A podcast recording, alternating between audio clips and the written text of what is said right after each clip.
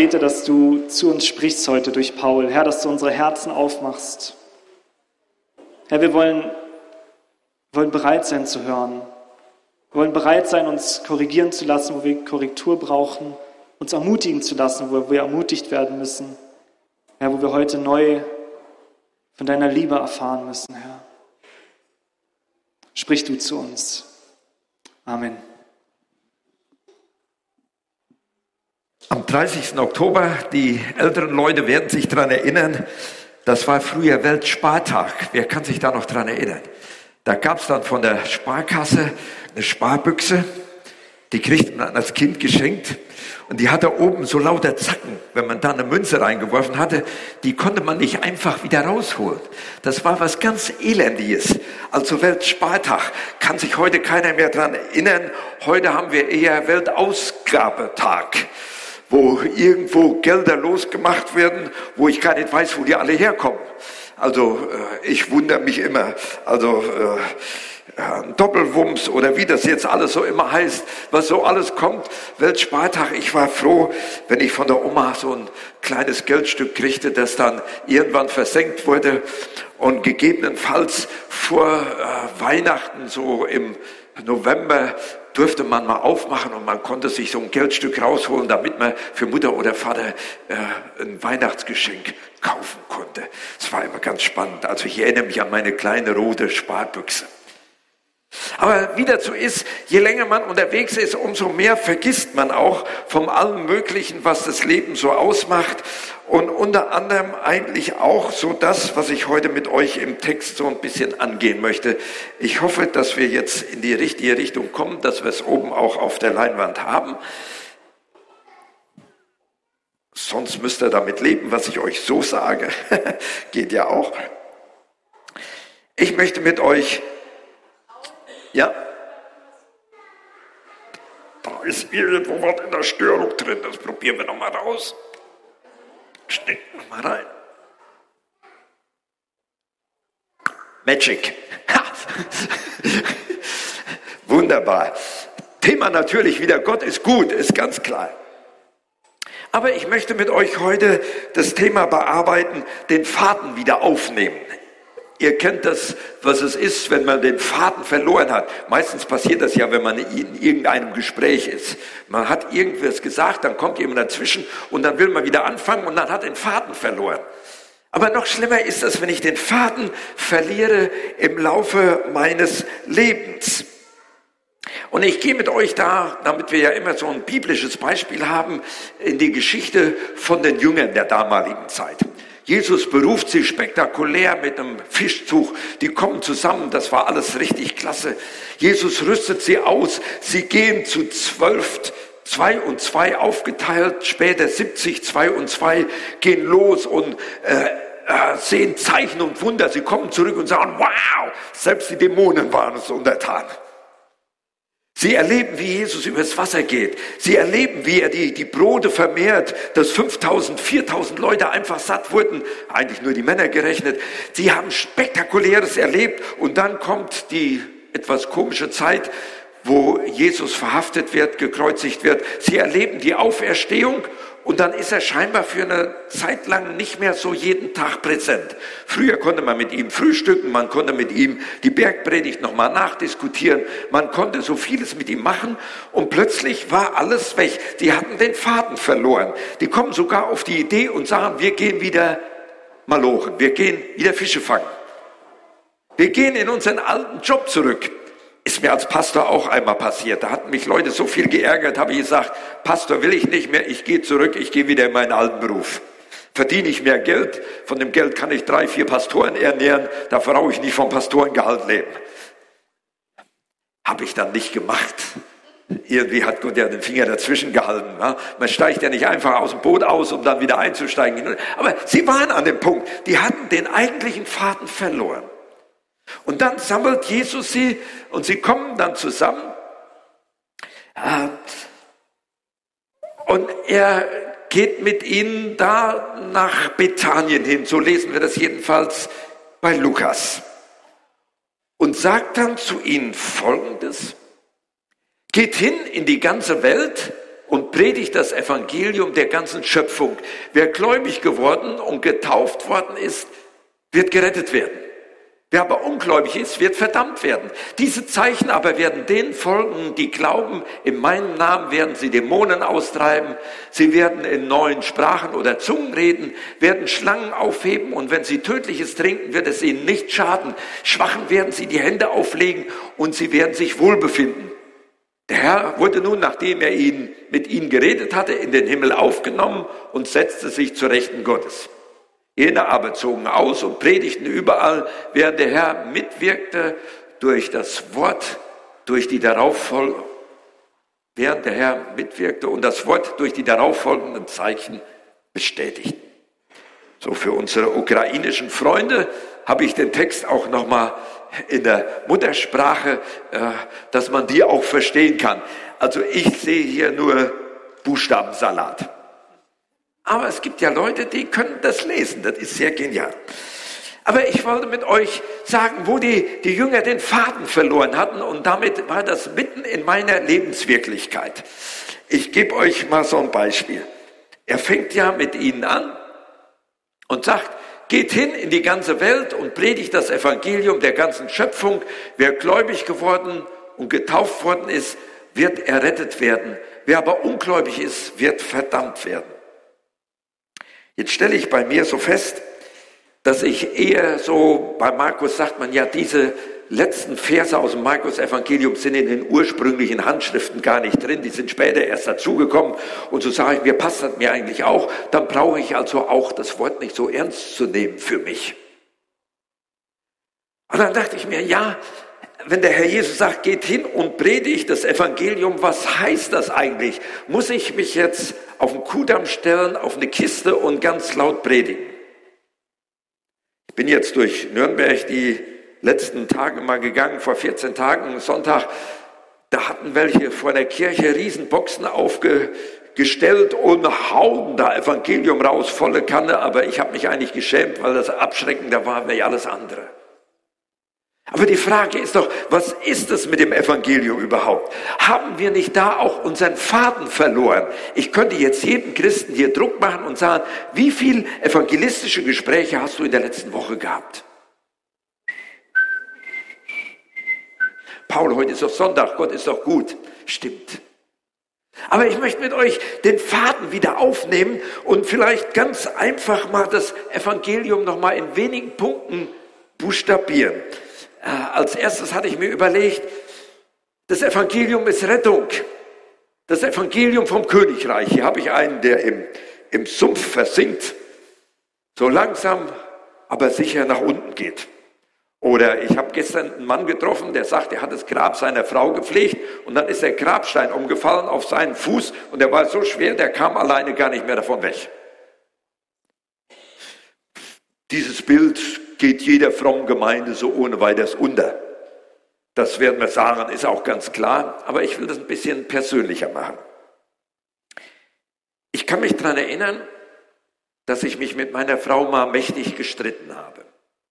Ich weiß nicht mehr, was die Ursache war, aber äh, ich bin aus meiner Familie so eine Streitkultur groß geworden.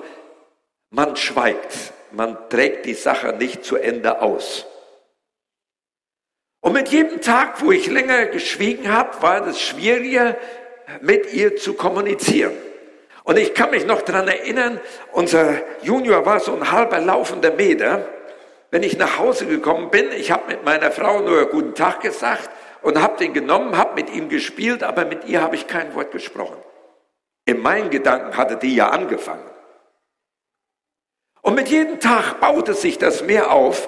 Und wenn ich durch den Tag gegangen bin, ich habe die ja lieb gehabt, ohne Ende. Aber ich hatte eine Sperre, wo ich nicht ein noch aus konnte. Mein ganzes Ego, mein ganzer Stolz, alles, was in mir drin war, sagte, die hat angefangen, also muss sie sich entschuldigen. Aber Herr Jesus, wenn es eine Möglichkeit gäbe, ich würde sie ja nutzen, aber. Ich glaube, ich habe es eine Woche lang ausgehalten. Und dann war ich oben auf dem Speicher und habe für unseren Vermieter das Dach isoliert von innen. Auf einmal hörte ich, wie unser Junior die Treppe hochging. Klack, klack, klack. Ach, ich denke, der besucht mich wenigstens ein Glücksmoment am Tag. Und dann kommt er mit einem kleinen Brief. Mit einem Brief von meiner Frau. Ich glaube, wenn sie mir den gebracht hätte, hätte ich den genommen. Und dann mache ich den auf. Ich weiß nicht mehr genau, was drin stand, aber so in meiner Erinnerung ist es hängen geblieben. Hey, ich hab dich doch lieb. Wollen wir nicht wieder miteinander unterwegs sein? Das ist das Bild des Evangeliums. Irgendwann sind wir sprachlos geworden wegen der Eigentumheit oder wir meinen sogar, Gott ist an allem schuld und dann ist die Trennung auf einmal da und dann hast du nichts mehr, wo du sagst, du weißt vielleicht im Herzen, aber du arrangierst so dein Leben, so 0815. Du kannst dich so betäuben mit dem Alltag, mit irgendwelchen Isolationsaufgaben, die du machst, mit Erledigungen, mit Geld verdienen, mit der Lebensversicherung klarmachen, über die äh, Heizölpreise nachzudenken, über die Spritpreise sich zu ärgern. Du kannst mit jedem Ärgernis haben auf der Straße, aber wenn du jemanden wirklich lieb hast, dann ist es ein ganz tragischer Fall, wenn das kaputt gegangen ist. Und das Evangelium vom Reich Gottes heißt, da schickt Jesus seinen Sohn mit einem Liebesbrief und sagt, Paul, ich habe dich immer noch lieb. Wollen wir nicht Frieden miteinander machen? Mit dieser Botschaft sendet Jesus uns los dass er sagt, geht hin in alle Welt und erklärt den Leuten, es ist Rettung da aus diesem Dilemma, dass die Liebe kaputt gegangen ist auf dem Weg. Wer im Einzelnen schuld ist, ist egal. Komm, lass dich wieder ganz versöhnen mit mir. Ich hab dich doch lieb. Ich kann euch sagen, was das ausgelöst hat, wie mein Sohn gekommen ist, die Treppe hochgekommen ist und hat mir den Brief gegeben und ich habe ihn gelesen, wie ich die Treppe runtergegangen bin und ich weiß, wir haben uns in den Arm genommen. Ich weiß gar nicht, ob wir das nachgekartet haben, warum das alles so war. Das spielte keine Rolle. Es war klar, wir haben uns lieb. Und das ist für mich so ein Beispiel geworden. Das ist noch ganz anders, wie wenn jemand im Sumpf ist, wenn Überkante, Unterkante, ja, ihr kennt das Ganze, wenn der Matsch schon beim Ersticken da ist, dann ist das eine Sache. Aber ich glaube, wir Christen haben oft den Faden verloren, dass wir uns nicht mehr daran erinnern können, wie sehr wir wirklich geliebt werden, was Gott getan hat, indem er Jesus Christus gesandt hat und hat gesagt, reich mir doch deine Hand, ich ziehe dich aus dem Sumpf heraus. Ich glaube, wir haben sehr häufig den Faden verloren, weil wir nicht mehr das Evangelium so richtig buchstabieren können. Ach, Birol, komm, ich gebe dir mal den Faden. Die anderen kriegen auch einen. Mir ist warm hiervon. Das Einzige, was dieser Mann, und hier bleibe ich bei diesem hier oder bei dem Mann, den ich gestern getroffen habe, der sagte, ich lag unter dem Grabstein, der war auf meinem Fuß und ich konnte alleine den nicht hochheben, der war zu schwer. Und jeder, der dieses Bild sieht, weiß, wenn man wirklich rausgezogen werden will, muss man sagen, Hilfe, hier bin ich und muss die Hand ausstrecken, dass man rausgezogen werden kann. Alleine geht das nicht.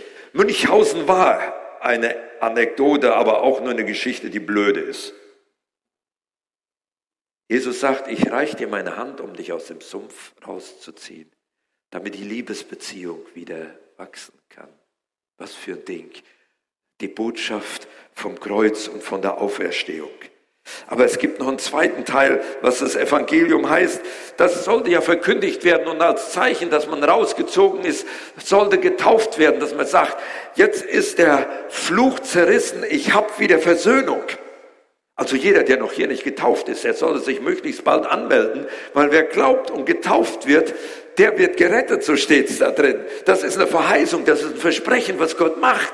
Wenn du das machst, ist es nicht deine gute Tat, wie viel Geld du ans Rote Kreuz gespendet hast und, und, und, sondern dass du es einfach annimmst und als Zeichen dafür dich taufen lässt. Was für eine Hammerbotschaft die Gott seinen Jüngern, die das eigentlich schon wieder vergessen hatten im Alltag, die den Faden verloren hatten, dort in Bethanien in die Hand gibt und sagt, hey, mit dieser Botschaft sende ich euch los bis an die Enden der Welt. Hey, ihr müsst keine Leistung abreichen, sondern die Hand ausstrecken und sagen, hier bin ich.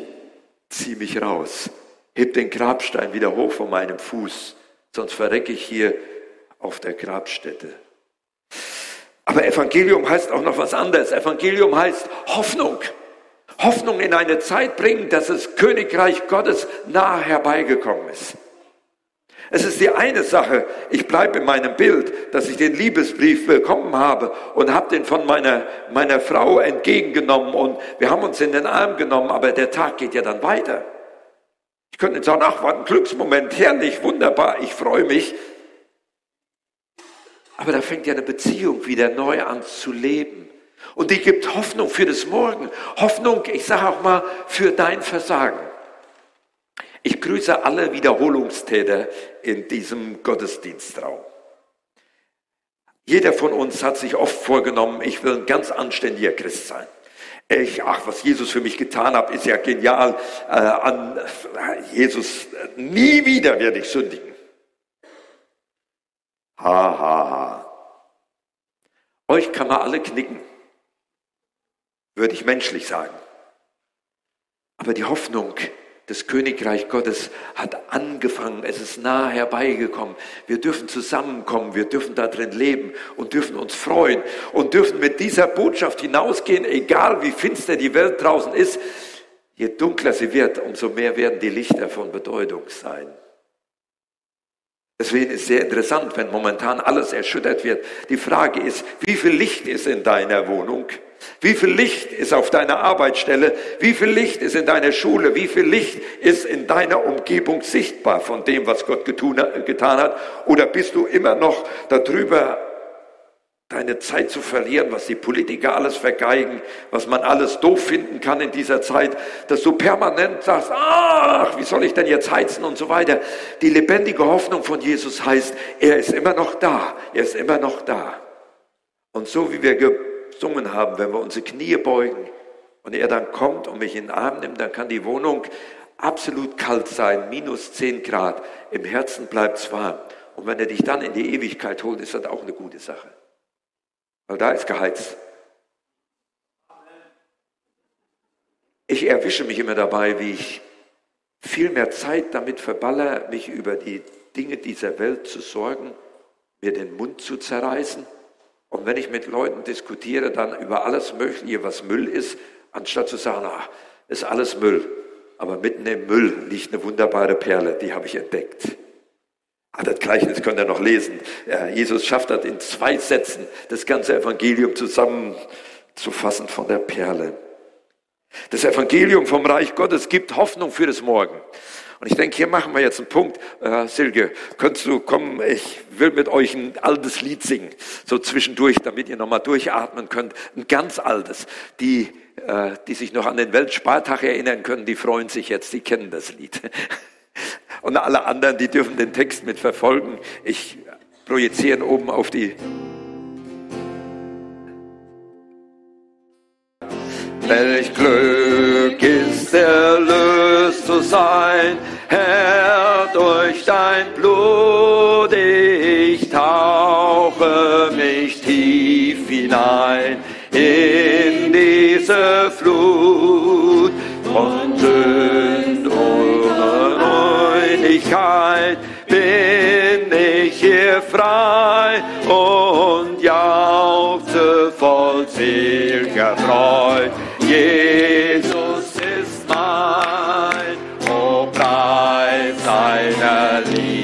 Liebe macht,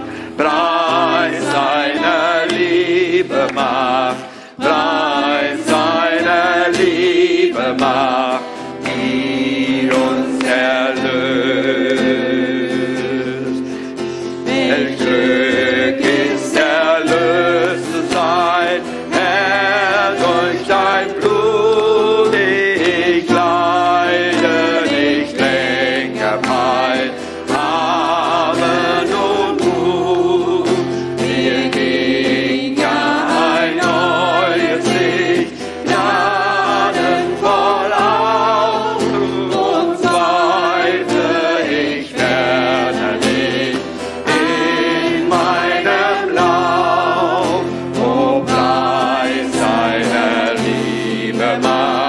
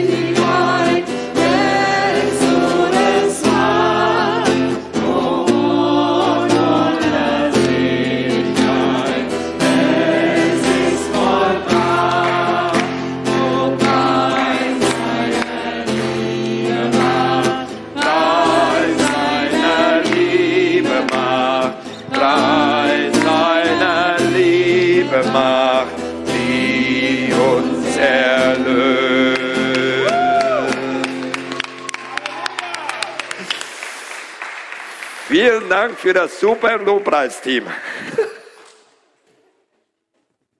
Den Faden wieder aufnehmen. Das sind wir noch mit unterwegs. Und ich habe noch einen dritten Teil, was das Evangelium macht.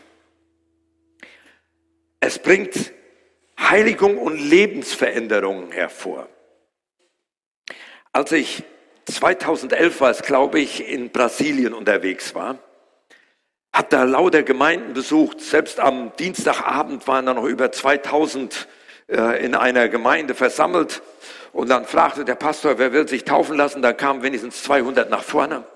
Und dann denke ich, na ja gut, das war jetzt eine Sonderveranstaltung, aber am nächsten Tag komme ich in die Gemeinde, da waren nur 5000 da, waren keine Senioren da. Da frage ich, wo sind denn die Senioren? Ja, wir haben die nicht mehr untergekriegt, die sind in der Extrahalle. Und dann habe ich mit den Pastoren gesprochen, wieso ist das bei euch so, wieso läuft die Erweckung so massiv? Dann sagt er, wir waren alle als Pastoren absolut am Ende, wir wollten alle aufgeben. Es bekehrte sich keiner mehr, keiner kam mehr. Einige haben angefangen, die Gemeinden zu schließen. Und dann sind wir auf die Knie gegangen und haben Gott das Angesicht gesucht und dann ist das einfach so passiert. Und jetzt waren sie immer dabei am Hinterherarbeiten, dass das überhaupt ging. Und ich kam aus dem Staunen nicht mehr raus und sah, wo liegt das Geheimnis? Und das Geheimnis erzählte mir dann irgendwann ein Methodisten, den traf ich am vorletzten Tag der hatte ein, wir hatten uns verfahren in der Stadt und da hat er gar keine Zeit und dann sitze ich mit dem im Restaurant und dann holt er die Serviette raus und sagt, äh, gib mir acht mein Geheimnis. Und man muss dazu sagen, er hatte gerade eine 5.000, 6.000 Mann Gemeinde äh, abgegeben, am Birol beispielsweise, ja, und hat gesagt, ich fange noch mal mit einer ganz kleinen Gemeinde wieder an. Und er sagt, ihr Deutschen habt ein Problem. Wenn ihr über Gemeinde nachdenkt, Ihr denkt erst immer, es muss eine anständige Struktur dahin. Es muss eine anständige Strategie dahinter. Und dann kann man über die Werte reden. So, du darfst den Nachbarn nicht beklauen. Der Opferbeutel, der ist was zum Reinlegen und nicht zum Rauslegen, ja. Und zuletzt kommt dann die Vision, wir müssen Gemeinde bauen. Er sagt, in der Regel fangt ihr immer bei der Struktur an, ihr Deutschen. Er sagt, es fängt eigentlich an mit der Vision. Mit einer Vision. Da ist was verloren gegangen. Da haben wir vergessen, was es wirklich heißt, dass eine Leidenschaft freigesetzt fürs, fürs Evangelium. Wir haben vergessen, was es wirklich heißt, da drin zu leben. Wir haben den Faden verloren. Deswegen denken wir als Deutsche so oft über Strukturprobleme nach. Man muss Gemeinden zusammenlegen. Eigentlich müssten wir, wenn wir über Struktur nachdenken, wir müssten Gemeindehäuser bauen, damit die nächste Ernte eingefahren werden kann. Haben wir noch eine Vision, was das Evangelium durch dich bewegen könnte? Und hier bin ich wieder beim Text. Der Jesus, nachdem er den Auftrag gegeben hat, seine Jünger daran erinnert hat, was sie eigentlich machen sollten, dass sie wieder zurück zu ihren Wurzeln kommen, das Evangelium mit Aussendung auszubreiten, spricht er auf einmal prophetisch jetzt über sie. Er spricht prophetisch über unsere Gemeinde aus. Er sagt, wenn ihr das tut, dann passieren auf einmal Dinge. Dann werdet ihr Dämonen austreiben. Wann hast du das letzte Mal einen Dämonen ausgetrieben?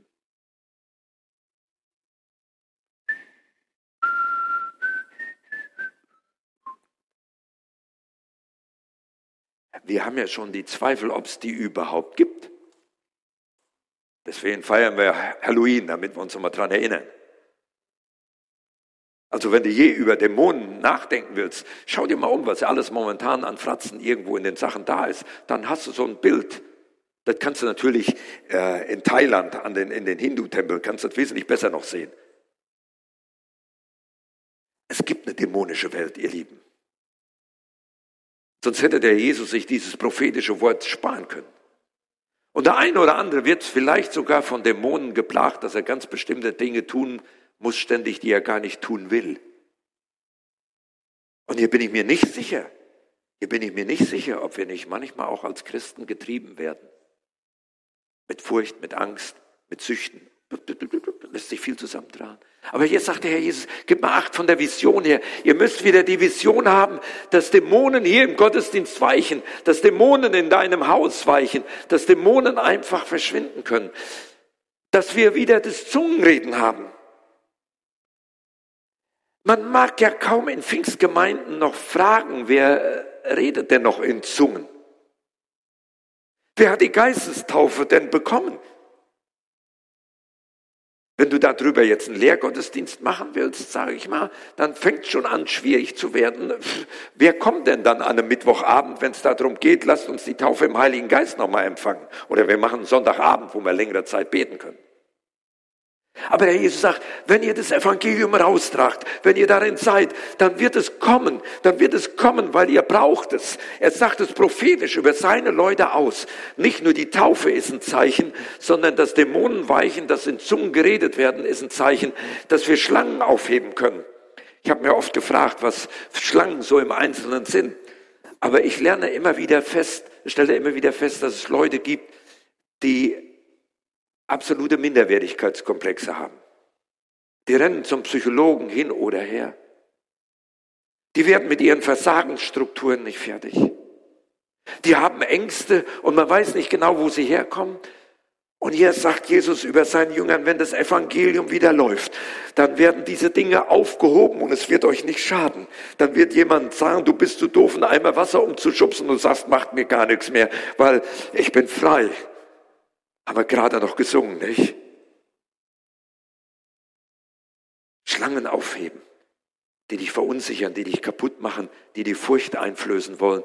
Was wäre, wenn das wieder geschehen würde als Folge? Jesus spricht es prophetisch über seine Leute aus. Sie werden tödliches trinken und Schwachen die Hände auflegen. Das tödliche Trinken, da denke ich jetzt nicht an Krombacher Pilz oder so. Aber was wir alles inhalieren, wenn wir Musik und Fernsehen und Filme uns ansehen. Mit was steigst du abends ins Bett? Während der Jesus People Zeit, das war ja dann noch immer, wo LSD und so weiter sehr gut gehandelt wurde, da haben wir ganz viele Drogenabhängige gesagt, äh, es gibt ganz bestimmte Tonbandabschnitte, wenn man die rückwärts laufen lässt, oder ganz bestimmte Musiken, wenn ich die höre. Da habe ich selbst Leute, die von Drogen frei geworden sind, die haben Flashback gekriegt, die haben wieder Drogensuchterscheinungen gekriegt, wenn sie bestimmte Musik gehört haben. Tödliches Trinken, aufnehmen. Was man meint, was lebensnotwendig wäre. Und schwachen die Hände auflegen. Klar, könnten wir mit anfangen, nicht? Aber ich habe gedacht, wir müssen als erstes wieder den Faden, den Faden wieder aufnehmen. Und ich dachte, jeder, der den Faden vielleicht wieder aufnehmen will, in aller Schwachheit, das Evangelium vielleicht wieder neu erleben will, der darf sich jetzt, wenn ich das durchgehe, ein Stück abschneiden. Darf das vielleicht in seine Bibel legen und sagen, ich möchte den Faden wieder aufnehmen. Ich bin von neuem geboren. Ich weiß, was der Liebesbrief bedeutet. Ich gebe das jetzt einfach mal rum. Und dann kannst du gucken, ob der Nachbar dann abschneidet oder nicht. Ich meine, hinten haben wir auch eine Mülltonne. Wenn du sagst, du traust dich jetzt nicht zu sagen, ich schneide nichts ab, kannst du nachher wieder entsorgen. Aber wenn du sagst, ich möchte wieder neu Mut bekommen, das Evangelium wieder nicht nur sagen, ach, das Kreuz, ich lobe das, ja, sondern dass du wieder zurückgehst an die Begegnung, die du mit Jesus hattest, der Liebesbrief zu dir gekommen ist. Sagen, hey, ich will dich daran erinnern. Ja, dir gebe ich das. So, jetzt dürfte, jetzt müssen wir mal gucken, dass er das immer schön nicht verstricken. Und manche, die schneiden so einen kleinen ab, das sind die Demütigen unter uns, ja. Und manche, die es großkotz hier haben wollen, die dürfen sich auch einen halben Meter nehmen, ist mir egal. Ich will abschließen meine Predigt. Jetzt muss ich gucken, damit ich da nichts Falsches sage. Ein bisschen muss ich reingehen. Die Jünger damals nahmen das auf einmal ernst. Sie haben das nicht nur gehört. Jesus ist schon in den Himmel aufgefahren. In der Apostel, äh, in Lukas steht dann geschrieben, sie nieten nieder und beteten an. Aber die Konsequenz war, und das ist Markus natürlich in seiner zusammenfassenden Sache sehr wichtig, dass die, die dabei waren, auszogen und predigten überall. Und der Herr hat die mitwirkenden Zeichen gegeben. Die haben den Faden aufgenommen. Und ich dachte, ja, schön, in der Bibel ist es so, aber ich gebe mir noch so ein paar Federn hier hin. Zur Zeit der vorigen Jahrhundertwende, 1900, saß William Seymour, Sohn einer Sklavenfamilie, körperbehindert, wenn ich richtig behalten habe, halb blind und hinkend, und sitzt in der Bibelschule hinter einem Vorhang, weil er war Schwarzer und er durfte gar nicht mit den Weißen zusammen in der Bibelschule sitzen. Und Charles Fox Pram lehrte dort, wenn ich das richtig behalten habe, über die Taufe im Heiligen Geist, dass Gott die Jünger, die er aussendet, ausrüsten will. Er musste hinterm Vorhang sitzen und er hört das und sagt, ich will den Faden aufnehmen und schneidet den Faden ab. Und seit dieser Zeit hat es ihn nicht losgelassen. Er wollte die Taufe im Heiligen Geist haben, weil er sagt, es steht geschrieben, dass wir ausgerüstet werden und dass diese Zeichen denen folgen werden, die glauben. Und ich will das haben, ich will das sehen. Und dann kam er dann später zusammen mit einer Agnes hier unten. Ich sag mal, die sieht wirklich nicht unbedingt so aus, als wäre sie äh, eine gestylte amerikanische Evangelistin. Kann man sich gar nicht vorstellen, nicht? Mit einem Halbblinden, mit einem Behinderten und mit so einer Frau begann die Pfingstbewegung in Los Angeles 1901. Sie erlebten, wie der Heilige Geist kam und sie wirklich befähigten, das Evangelium, den Liebesbrief Gottes nicht als Auftrag generell, wir müssen unsere Ewigkeit verdienen wie Zeugen Jehovas, sondern aus Leidenschaft, weil es durchgebrochen ist. Sie fingen an, das zu verkündigen. Und es geschah in diesem Gottesdiensthaus das sieht nur alles andere als, als, als ideal aus. Das war unmöglich.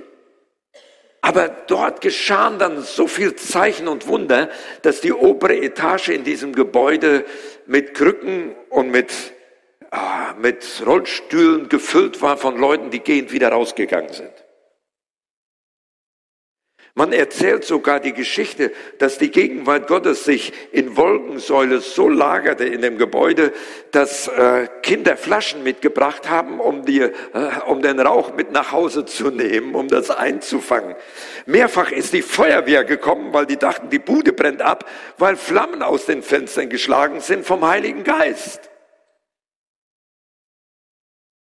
Jetzt kann man natürlich sagen, 1901, naja. Aber damit hat was angefangen, was weltweit läuft. Was weltweit läuft. Wo Leute angefangen haben, den Faden wieder anzufassen. Zu sagen, ich habe wieder Sehnsucht danach, ich komme wieder mit der Vision. Dass mein Glaube wieder so gestärkt wird, dass ich von dem rede, was der Herr an mir getan hat. Dass ich Wege finde zum Nächsten, ihnen das klar zu machen, was das Evangelium bedeutet. Wenn dir nichts einfällt, kannst du das die Geschichte von meiner Frau erzählen und von mir. Nee, von mir. nee, meine Frau hat einen Brief geschrieben. Ich, naja. Versteht ihr? Von der Hoffnung, die er gibt. Und von der Vision, mit ihm unterwegs zu sein. Ich würde uns sehr viel Mut machen, da anzusetzen und da wieder hinterherzukommen. Dienstags bieten wir wieder unsere Gebetsstunde an. Ich bin sehr begeistert, wie das in letzter Zeit wächst. Wir doktern immer noch darum, wie wir das wirklich machen, die Stunde wirklich super gestaltet, dass, dass jeder wie ein Schwebekörperchen nachher wieder rausgeht. Ich bin so dankbar, dass es wirklich geschieht. Und ich habe den Traum, dass es so geschieht, dass täglich hier in der Kirche wieder gebetet wird. Und nicht nur durch ein, zwei Leute, sondern durch mehrere Leute, die kommen und sagen, ich habe den Faden wieder aufgenommen, nämlich wenn was geschieht, geschieht es als Antwort Gottes. Ich mache Mut, Zeiten zu investieren, vielleicht herzukommen, still zu werden und bei Gott ganz neu zu fragen. Darf ich den Faden wieder aufnehmen? Die Jünger mussten das haben. Die waren wieder im Alltag versunken. Dann kommt Jesus und sagt, Moment, wir nehmen den Faden wieder auf. Ich sende euch. An meiner Sendung hat sich nichts getan. Geht hin, verkündigt das Evangelium, tauft die Leute. Und ich will euch sagen, ihr macht das nicht so einfach, sondern ich lasse euch Zeichen und Wunder von eurer Verkündigung. Für alle, die den Faden verloren haben. Dieses Bild habe ich dann öfters gezeigt und damit schließe ich dann ab. Das ist Berlin in den 50er Jahren. Die Berliner Illustrierte Zeitung hat damals geschrieben, Heilung im Zelt am Zoo, Lahme gehen, Blinde gehen. Ich habe noch Leute getroffen, die im Zelt geheilt worden sind. Parallel dazu lief das Zelt der Volksmission im Wedding. Innerhalb von zwei, zweieinhalb Monaten haben sich dort 4000 Leute bekehrt hier in diesem Zelt. Ich habe die Geburtenbücher in der Hand gehalten, wo jeder sich mit Name und Adresse, Datenschutzes lebe. Ja. Ich habe die in der Hand gehalten wo Leute gesagt haben, ich will für Zeit und für Ewigkeit Jesus gehören. Und dann gab es solche Taufen hier in Berlin, die gesagt haben, ich will ihm gehören für Zeit und Ewigkeit. Diese Bilder sehe ich mir ab und zu an, die sind in meinem Archiv. Weil ich möchte nicht mit der Struktur kommen, sondern ich möchte die Vision wieder haben. Ich möchte den Faden wieder aufnehmen. Ich möchte wieder glauben, dass der Jesus Zeichen und Wunder schenkt zur Bestätigung von seinem Wort. Hier schließe ich. Einige schneiden noch den Faden ab. Aber vielleicht können wir mit dem Gebet schließen. Max, warum klinge ich so? Ja. Als wenn ich in der Badewanne säß. Jetzt geht's ich nehme das mal hier, vielleicht geht das besser.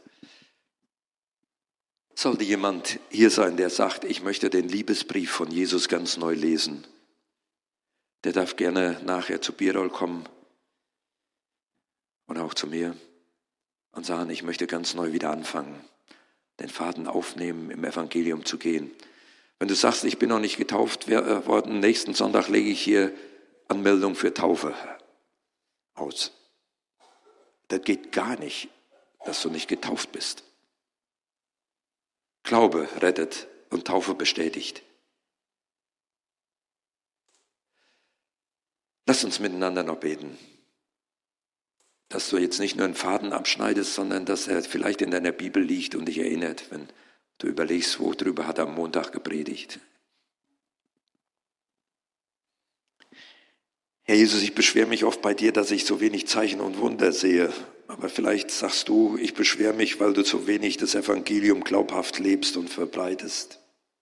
Du schweigst so oft. Das Wort wird bestätigt durch Zeichen und Wunder und nicht durch Zeichen und Wunder das Wort bestätigt. Herr Jesus, ich möchte ganz neu die Vision deiner Liebe, des Evangeliums vom Königreich auf die Gemeinde legen, auch auf mein Leben, dass sich die Vision wieder über dein Reich in meinem Leben ausbreitet und Raum gewinnt. Ich möchte den Faden wieder aufnehmen mich daran erinnern, wie sehr du mich liebst. Ich möchte den Liebesbrief wieder aufmachen.